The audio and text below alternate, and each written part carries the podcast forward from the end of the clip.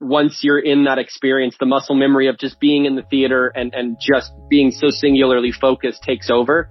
And it's truly, like, truly just missed it so dearly. I didn't really realize how much I missed it until I was having the experience again.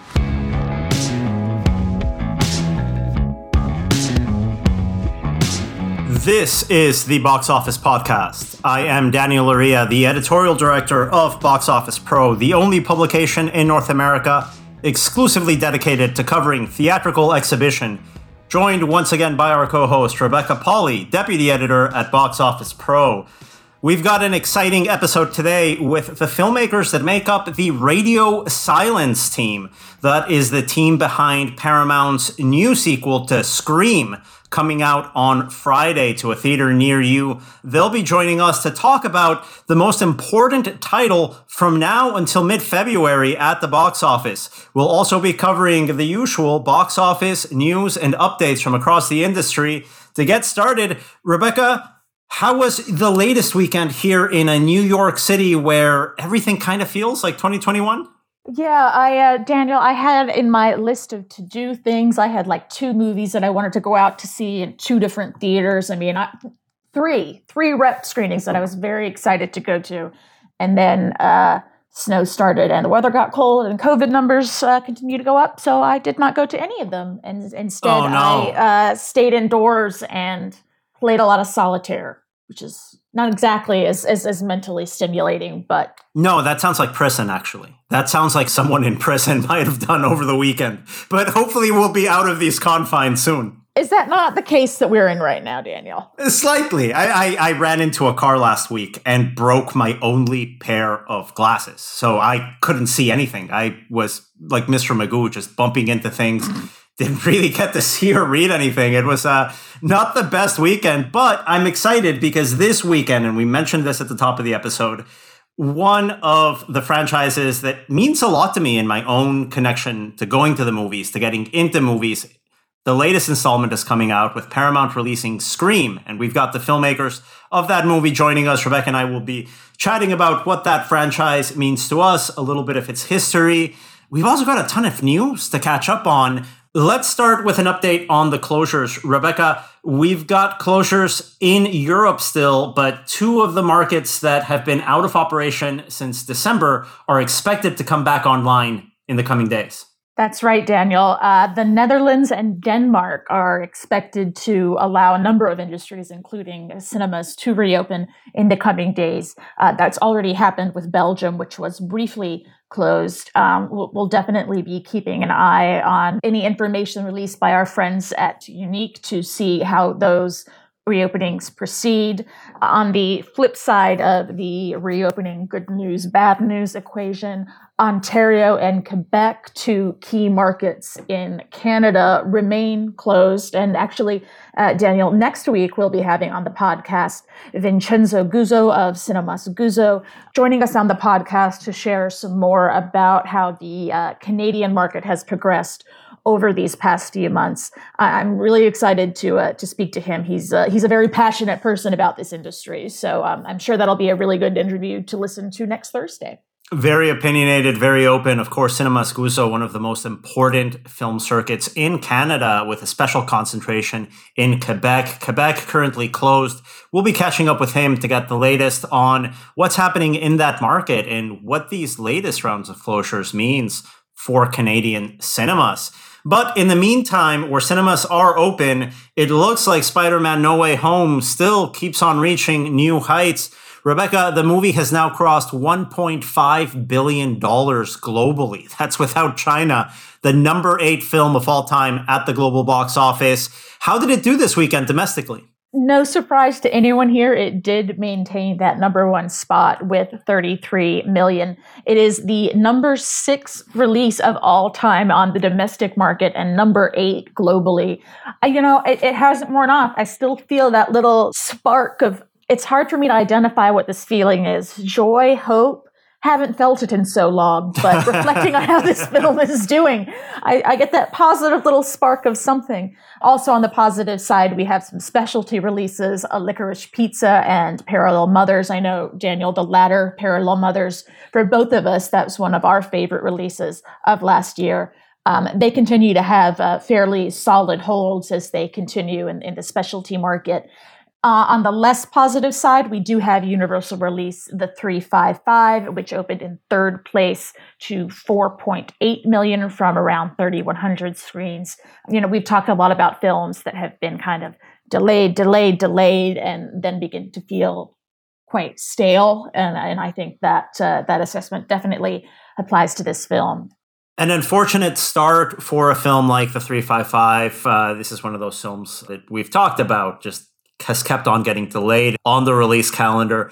Finally hit screens, probably not in an optimal time, but performs really around where titles like American Underdog have opened at in the market, trying to sort of find a niche in the shadow of Spider Man No Way Home. I wouldn't call this opening weekend a disaster considering the situation that the market is in, but it's certainly not uh, an important boost in the domestic market.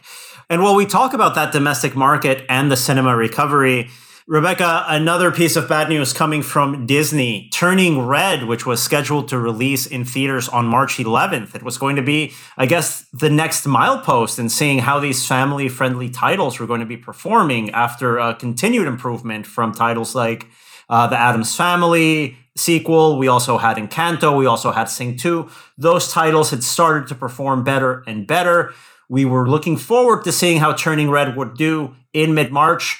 Now, if we want to see it, we're going to have to subscribe to Disney Plus, the third consecutive Pixar movie to go straight to streaming. What was once a blue chip franchise, uh, let's say a guarantee of quality, is now part of the Disney empire that brought you 102 Dalmatians and The Return of Jafar straight to streaming. Uh, extremely disappointing decision it's just a bewildering decision to me. I mean, obviously, you have to imagine that Omicron is part of that decision. Um, you know, Encanto came out at a time and did quite well in a time and, and continues to have good hold. Um, you know, in, in, a period when maybe the numbers weren't looking so dire. So, okay, you want to push it to streaming out of an abundance of caution. Who am I to say don't do that? But my God, they could have gone day and date with it they could have given theaters the option to scream it. If I were at Pixar, if I were one of those last three sets of directors, we have three sets of directors now for Soul, Luca, and now Domee Turning Red, going straight to home video. I would. I, I'd be feels, furious. Let's, I let's, would be furious. And we've been to Pixar before. The junkets they put on are amazing. They're probably among the best in the industry with the access they give you. Every time we go to Emeryville in California to meet with the filmmakers behind these titles, you can always tell how passionate they are about movie going, about these being these great big cinematic experiences, original stories. Like you said, at this point, I think Pixar has to look at its talent and start asking questions on how to retain people when family movies are working well in other studios, but Pixar really isn't a priority for Disney at the movie theaters. Walt Disney Animation's Encanto goes to movie theaters, and, and Turning Red, they don't even get the option. Uh, it, it is one of those things that we've talked about kind of before about how theatrical for streaming outfits is a way for a lot of these streamers to really attract top tier talent, retain top tier talent, you know, you look at the director Domee Shi, who did Turning Red. She got that film off the strength of the short film Bao, which I really loved. It's a great short film. That's a Pixar short that I think a lot of audiences really loved. And more people got to see that at theaters than, than are ever going to be able to experience her first feature film on a big screen. Just incredibly disappointing. Pixar really had this pipeline for up and coming talent from their first short to seeing their first feature film in theatrical. And that's really looking to be no longer the case. And without turning red on the release calendar, it's really going to be up to Warner Brothers, The Batman, coming out on March 4th to really help boost the first quarter box office when it comes down to it. a very difficult first quarter of the year, but we've mentioned it in last week's podcast. April starts looking a little bit better. And then by the time you get into May, June, July, the box office really should begin righting itself, getting a little bit more stability. It's going to be a long wait until then. And I think that's one of the reasons why we've been seeing circuits embrace concepts like the Cinema Entertainment Center. This is something that we've uh, written about in depth here at the magazine. Uh, the Cinema Entertainment Center concept of bringing in bowling, bringing in arcades, bringing in dining, all of these out of home destination ideas and activities, bringing them under one big roof, including movie theaters. We've been seeing that grow in popularity over the recent years. Uh, we profiled it in our CinemaCon 2020 issue. You can find the link to that story in the show notes. Rebecca, we have a big piece of news when it comes to the existing players in that niche. Yeah, one of the major players in that niche, Evo Entertainment, has acquired Showbiz Cinemas. Uh, those are both two big players in the cinema entertainment center space. Um, with the acquisition now, we're looking at a chain with 16 venues, boasting a combined total of 148 screens, plus bowling lanes, restaurants and bars, a 3,000 uh, person capacity live music space, and over 30,000 square feet gaming and assorted attractions across uh, Florida, Oklahoma, Wyoming, and of course Texas, where the cinema entertainment concept has really grown over these last few years. This news also came with the announcement that Evo does plan to continue expanding across uh, the remainder of 2022. Um, it's something that we're going uh, to be keeping an eye on. Certainly, mergers and acquisitions during the COVID era is something that was uh, was going to happen. It's interesting to see how this is affecting the cinema entertainment center space. Certainly, for the circuits that have more diversified offerings, you know, you're not so dependent on studio output. So that has proven a, a boon for them over these last few years, and, and we'll be keeping an eye on how this one cinema entertainment center chain uh, progresses over 2022. And actually, Daniel, in, in terms of kind of keeping track of things in this, uh, let's say, horrible morass of, of terribleness that, that 2022 is starting out as, Spider-Man aside, I'm gonna I'm gonna admit something here that won't necessarily make me sound like I'm great and like I had my my uh, my finger on the pulse of the entertainment industry. I didn't realize the Golden Globes happened this weekend. Well, I don't think you're the only one. I forgot about them entirely. Is it a bad thing that nobody cares about the Golden Globes anymore? No. Uh, you know, especially this year, it, they weren't even televised. But to be honest, when they were televised, I'm not sure how many people were tuning in. The only reason to watch the Golden Globes before this were for the, the fashions and for the fact that they keep everyone thoroughly lubricated with our alcoholic beverages of choice.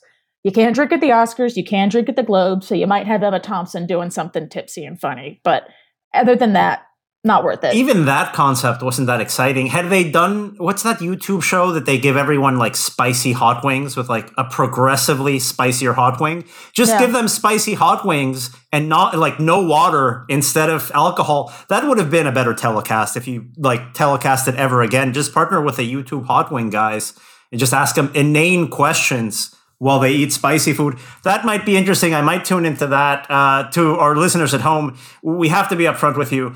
Award season is probably among the things we like the least covering in this industry. To be yeah. perfectly frank, uh, even when it comes down to the Academy Awards, it's I haven't watched that show in it's years. The only, it's the only one I watch, but I, I still kind of out of a sense of obligation. It's a hate watch for me a little bit. Um, I, I, watch it and I take notes on what I would have done better. Not that I would ever want to be involved in them. You know who really likes notes? Steven Soderbergh. I'm sure he's going to be very receptive if you just mm. uh, you know drop him an email from uh, from last year's uh, event that also seemed like a complete afterthought. I was watching a baseball game last year. Listen, we can we can joke about it, be a little bit cynical about it, but I think ultimately we do have to take measure of parts of film culture that engage a wider part of the audience and get people talking about movies that are in theaters, that get people interested in movies that are in theaters. Even though we don't love award season, that's a big part of that effort, especially when it comes to foreign language films, to art house titles.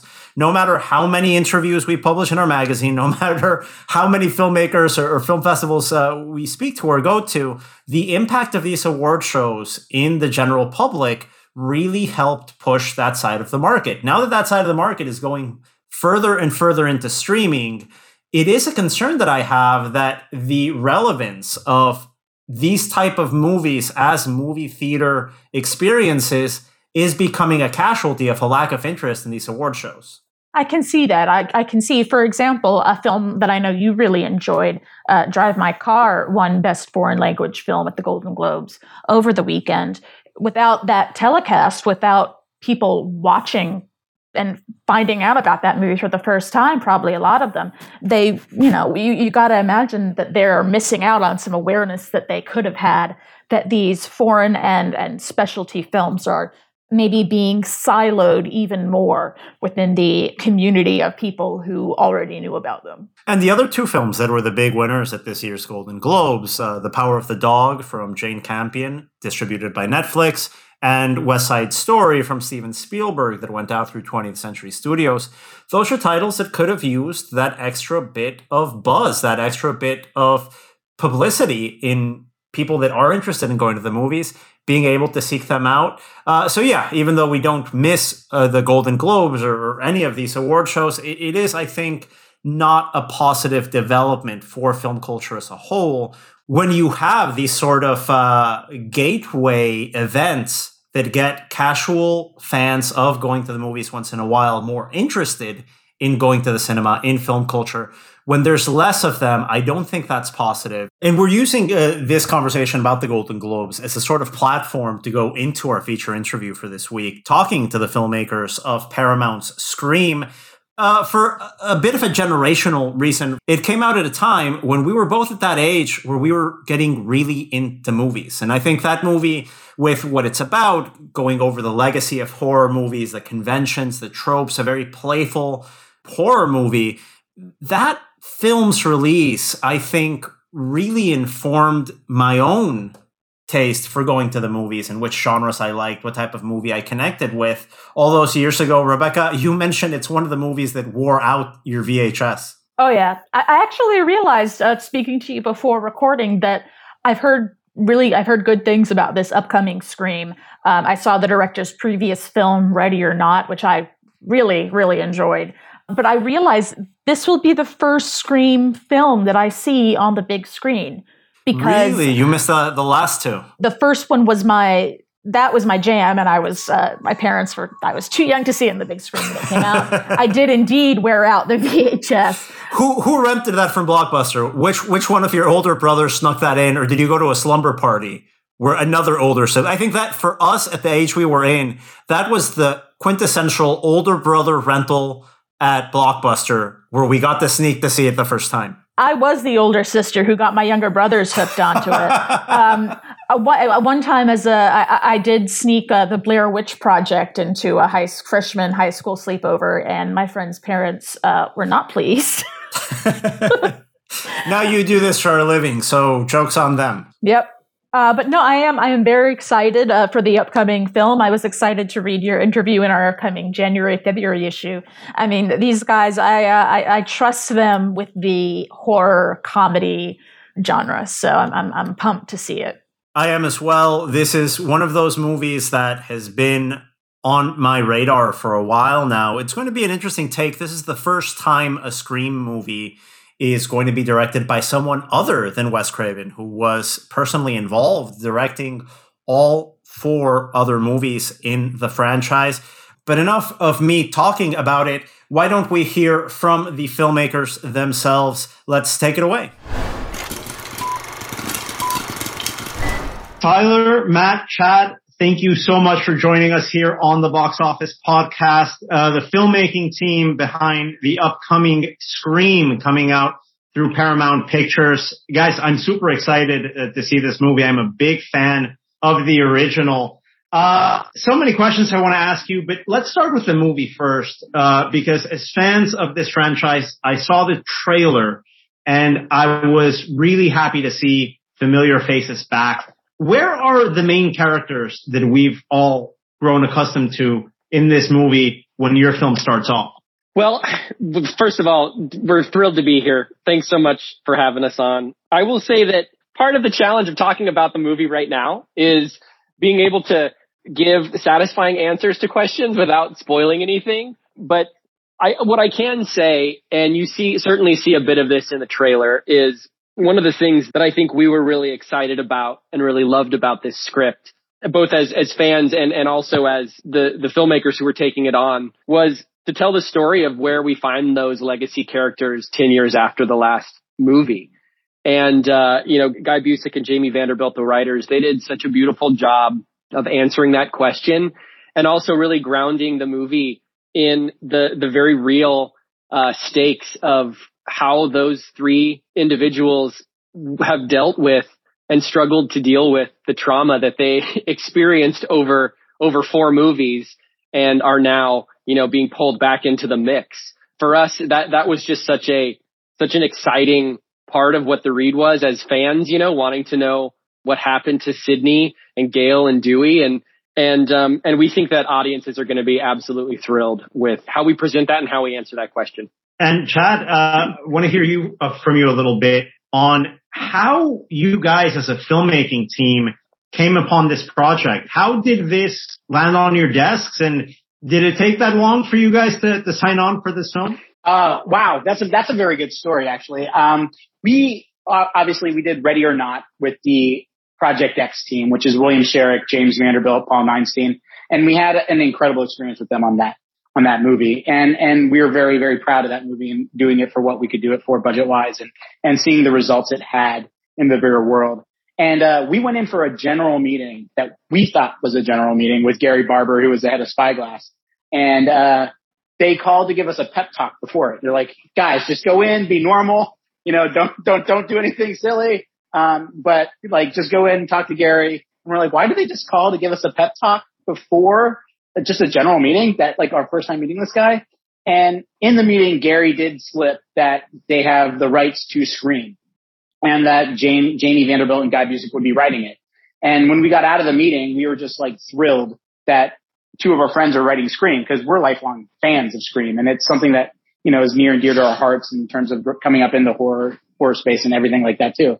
And then I think it was a little bit after we were into our cars and we're like, wait a second, what was going on there? What were they doing? And uh, and and about an hour later, they called us and they're like, would you guys like to be a part of this? It was a very quick, without question, yes. We, you know, it is one of our favorite franchises of all time and we couldn't be happier to be a part of it and be making it with people that we really get along with and know share the same sensibilities as we do. Well, I think the the opportunity here can also be a little bit daunting. Uh, Matt, from from your perspective, coming in as part of this filmmaking team, you're inheriting a franchise from one of the masters in the genre, Wes Craven. How much of a, of a pressure was that? How did you balance that in the back of your mind as you guys came in to start a new approach with this series? I think it was the most important thing to us throughout the process to be really conscious of how do we honor what Wes Craven created? How do we expand on that? How do we learn and use the tools that we've picked up on from him over the years, just as fans, to make this next chapter of Scream something that will live up to something hopefully he would have been proud of. You know, we want to, we want to make sure that that's in the DNA of this movie. And Guy and Jamie did an incredible job in the script of making sure that that was true on a foundational level. So that, so that from there, we just had to be really, really conscious the whole time of how would Wes do this? What would Wes do? You know, that was something we talked about all the time. And we immersed ourselves in interviews and books and everything, every little tidbit of information we could get about him. We just embraced it. You know, we talked to all the legacy cast. We talked to Patrick Lussier, his editor on all of them, his wife, everybody we could talk to. And Kevin Williamson, of course, had so much information from Wes to share with us. And I think, you know, hopefully all of that is in the movie. Because in a lot of ways it is like a love letter to Wes while also being pushing the franchise forward. We also wanted to make sure it didn't get stuck like in just nostalgia because mm-hmm. that's not something that we think would do the franchise justice. And that's such an important balance to strike, right? And something really tough, I think, for, for a movie like this. And building on, on what you were saying, Matt, I want to ask all you guys individually to, to chime in on this question. What did you learn to emulate from the sequels? And what did you learn to avoid from the sequels? Because as you're coming in to a, to a horror series and you guys have great experience with the genre, there's always the lessons you pick up and the lessons you learn, maybe not to follow from the people that were there before. you know, one of the things that we just had the advantage of uh, uh having been fans of, of the original four movies was this, this sense of muscle memory of what it feels like to be in that like scream feeling because it is so specific, right? The, the, what these movies are, the way that they mix tone and genre, it's such a singular thing. I think everybody knows when you say it's a scream movie, like the, the, the mix, the alchemy of things that you're talking about when you mention, when you say that. And so I think for us, what we learned and what those movies really taught us was just to follow that feeling. And this goes back to our first read of the script, right? Like, did it feel like it was of that same cloth? And we carried that with us throughout the process as well. You know, every stage of production, it was like, oh, does this feel like a Scream movie? Is this the choice that a Scream movie would make? And I think you sort of dig into the specificity of that. You know, for us, one of the things that, that we really wanted to strive for, and it's one of the things that we love so much about the franchise, is how it's just always playing with and subverting expectation, right? The second that you think the movie's going to go right, it goes left, or it goes right much harder than you think it's going to, only to then go left at the end. Like we just love that, you know, so much of the experience is being in this wild ride and thinking that you know what's going to happen, but also knowing and loving that the movie is probably a few steps ahead of you. And, and just to just add to that real quick too, I think what they did really well in all four movies was they they took chances with where everybody is. You know, a year after the first one, or two years after the second one, or you know, seven years, eight years after the third one, and like we're, even though we all know our roots are in Woodsboro, I think every character learns and grows from that in their own way, right? And it stays very true to have that continuity of character throughout, be it with the, the Gale Weathers or, or Sidney Prescott or, or, or anybody else, you know, even like Randy Meeks, the way his arc goes from the first one to the second one and, and diving into the film school of it all too. It's like their roots are all based in the first one in the original Scream. And I think they did take chances moving forward mm. with the lineage of the show. And Matt, uh, fr- from your perspective, what did you pick up on from the previous movies and, and what did you want to approach with a new perspective coming into this one? What the guys already said sums up a lot of it, but I think another thing that we really kind of learned from the first ones is that after the first one, which for the three of us is one of the greatest movies of all time, full stop period, not a horror, not as a horror movie or no, no disclaimers, just as a movie. And I think one of the things that we learned is that the, the subsequent ones, they all live in that same world. Chad, this is kind of what you were just saying, that the fans of Scream and the people who really love Scream really care about all of those pieces. You know, some, some franchises have ones that everybody just writes off and they don't count anymore and they're, you know, throw them out. Who cares? And with Scream, and I think a large part of that is because Wes Craven directed all four of them and also because Kevin wrote three of them, that there's there's a real lineage built into them, and we wanted to make sure that we never let go of that. You know, good or bad or whatever anybody's point of view is on the previous four, we wanted to make sure that ours can stand with those in terms of what the ultimate story is. And that lineage that you talk about, I think, is such an important part of what makes Scream special among horror movies within the genre. Uh, when I think of Scream, I think of how it is so willing to play with the formulas of the genre, how it's just very playfully self-reflexive. Uh, what I really like about the series is just how it is a commentary on where horror is at any given point when those movies come out. Even something like Scream 4, I think addressed a lot of that found footage horror film that we were seeing during its time. Totally. I want, I want to open that up to you guys as huge fans of this genre with a lot of experience working in this horror uh, world, what does your Scream have to say about where horror is today? This is it's a great question. It's also one that's a little bit slippery for us to answer, unfortunately. But I think I think what we what we can say is that it was one of the elements that we were so excited to see how Jamie and Guy tackled that because that idea how it's self-reflexive, how it's providing some form of commentary about pop culture and the genre and sort of where we're at in a very specific moment in time. It's so hard for that to be mishandled, right? For, for the movie to like be preaching really hard towards that. And we really, we really, really loved how certainly that is absolutely a part of this movie.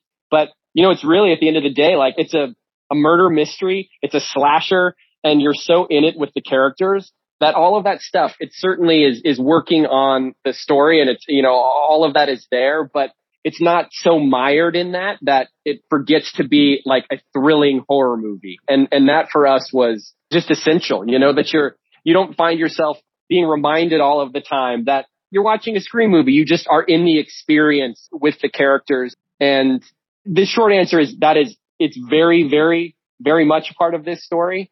And um, we're really excited to be able to have these conversations after the movie has come out because there's a whole lot to unpack, we think, in what the movie is is making a commentary, is providing commentary on.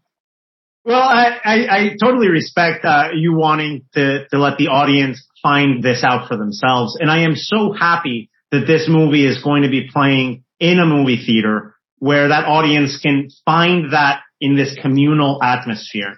Of course, in the last year and a half has been just brutal for this industry, for a big part of our audience in trying to get back in business. Now you have another winter season and it had to come out during these dates. I'm, I'm happy that's that December, January corridor when Scream has always really connected with audiences.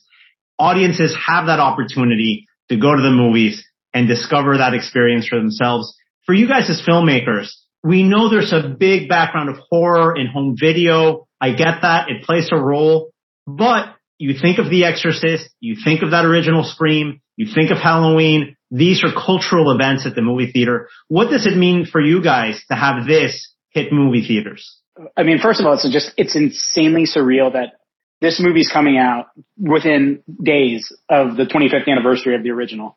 And, and the fact that we were able to work with our partners, both Spyglass and Paramount, to do a theater only release, giving the, you know, the state of the world in the last, you know, 18 months, 19 months of it all.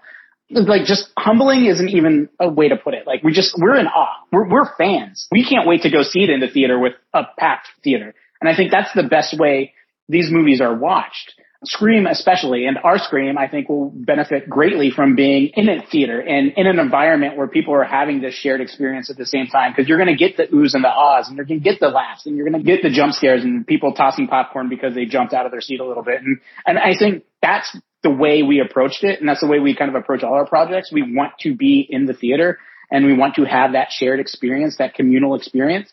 And to be honest, like coming up through the, the, midnight screenings at like Sundance and also at TIFF and stuff like that too, where you have like be- basically the best fans in the world in the theater are horror fans just because they are so vocal and they are so energized and they are so passionate about their movies. And we're three of them. And I think that's the big approach that we, we had to this. I know opening weekend, we're going to go from theater to theater and just like pop into the places and, and just experience not not just the movie that we made, but experience Scream with a larger group and, and a larger audience base. It's honestly a dream come true. Yeah, and I would just add to that. I think that there's um, something really profound about the experience of having shared catharsis. I think that people have been experiencing isolation and loneliness in some form collectively over the last, you know, over the last couple of years. And I think it's why you're seeing movies like Halloween Kills and like Candyman people are really showing up because I think there's a real, a real desire and a real hunger to not only be back out into the, out in the world, but to be sharing in those loud, vocal, you know, emotional experiences. It's something that we've all missed so dearly. And, um, and to get to be a part of that reopening, that revival, I mean, it's, it's, it's emotional. Honestly, it's a place that I think the movie theater has shaped all of us in such profound ways uh, over the course of our lives. And to get to have this one open the way that it is and at the time that it is, is truly, truly profound. I'd also just add that, you know, movie theaters are the last place that I think we go now where we turn ourselves off and we just have an experience, you know, maybe sort of like roller coasters. I don't know where else I can go and not see people on their phones. And I think there's just something so special about being able to dip into the subconscious and to just have that experience uninterrupted. You know, no matter how hard, I, I'll just speak for myself, but I try so hard to not look at my phone when I'm watching a movie at home and it's hard. You know, it's almost inevitable that at some point I pick it up and I, I to, to be able to not have that is just so special in the world that we live in now. And I think one of the things that we've all talked about since, since that first experience back was how we had to kind of relearn how to just put the phone away and just be focused on on one thing. and how it, it was weird and it felt strange and was difficult at first. And then once you're in that experience, the muscle memory of just being in the theater and, and just being so singularly focused takes over. It's like truly just missed it so dearly. I didn't really realize how much I missed it until I was having the experience again. And I, what I was going to say was, I, I mean, I could watch videos of people losing their phones on roller coasters all day because that's that, that's really funny. that's really funny. Well, I, I want to thank you guys for joining me. And before we go, I want to close this conversation with with a question out of sheer curiosity because I have to admit, the first time I saw Scream, the first one, I wasn't old enough to go into it, the movie theaters to see it. I saw it at a slumber party. Uh, I was living in Brazil at this time. One of my friends probably got their older brother to rent it. Uh, we saw it. It scared us so much. We had a great time. But by the time Scream 2 came out, I think I bought a ticket for like Titanic, like three, four weeks in, and I just snuck in there. There's just like a 12 year old kid by himself somewhere in Brazil, just watching this thing. I had a great time watching it on the big screen. And I wanted to ask you guys the same question. Do you remember which Scream movie you saw at the movie theaters first and what that experience was like for you guys? I mean, I saw it in in Oakland, California at the Grand Lake Theater, which is my, favorite theater in the entire world. It's like the theater that I grew up going to. So I saw basically every movie I loved for the first 20 years of my life there. And Scream was one of them. And it's, it's just a wonderful, like old school theater. It's so great. There's a Wurlitzer before, you know, it's, it's like a movie experience from another era, or at least it was then it was one of those wonderful theatrical experiences where it is exactly the experience you want in a movie. And I, I just remember it so well. And I, I saw it a couple weeks after it came out. I got back from the holidays and, you know, everybody was talking about it and it had a lot of word of mouth. My, my experience with the first one was very similar to yours, Daniel. I, I saw it at a slumber party. I was too young, too young to see that first one in the theater. I was also too much of a chicken shit to see it in the theater, to be perfectly honest. But I was at a slumber party. Someone's older sibling probably rented it and I had, I remember the same thing, just being absolutely terrified, but also, you know, it was so, the, my experience with that movie was also uh, is inextricably linked to this the social experience of of seeing it with a group of people. And I saw the my first sort of theatrical experience with Scream was the second one, and it was the same group of people. You know, it's the same group right. of friends. And we were scared the first time, and we were all ready to show up and have the exact same experience in the theater for the second one. Yeah. With that yeah. opening scene too in the movie theater. Oh man. So good. Yeah. Yeah, it's the best. Really it's great. the best. Yeah, the first time I saw it, was, it was in Erie, Pennsylvania, where I was like a freshman in, in college, I think. And, uh, like right after we watched it, we're like, oh gosh, we got to go again. You know, like we need to go again. So I think we went like not the next day, but the day after just to let it like see it again in that theater. And, and honestly, like hearing the audience's reactions that are seeing it for the first time after the opening happens was just like, that's something I'll never forget. Fantastic. Guys, thank you so much for joining me uh, for this episode of the Box Office Podcast. This has been the Radio Silence team, the filmmakers behind Scream coming out from Paramount Pictures in theaters worldwide. Thank you so much, guys. Thank, you for having Thank us. You. Thanks so much. pleasure.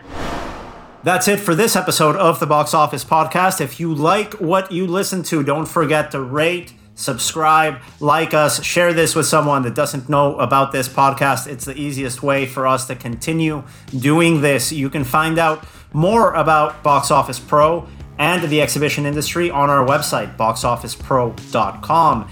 The Box Office Podcast is produced by the Box Office Company, Box Office Pro, and Record Edit Podcast. Tune in next week for our conversation with Vincenzo Guzzo talking about Quebec's cinema closures and what is in store for the Canadian cinema recovery in 2022. On behalf of Rebecca and myself, thanks again for listening.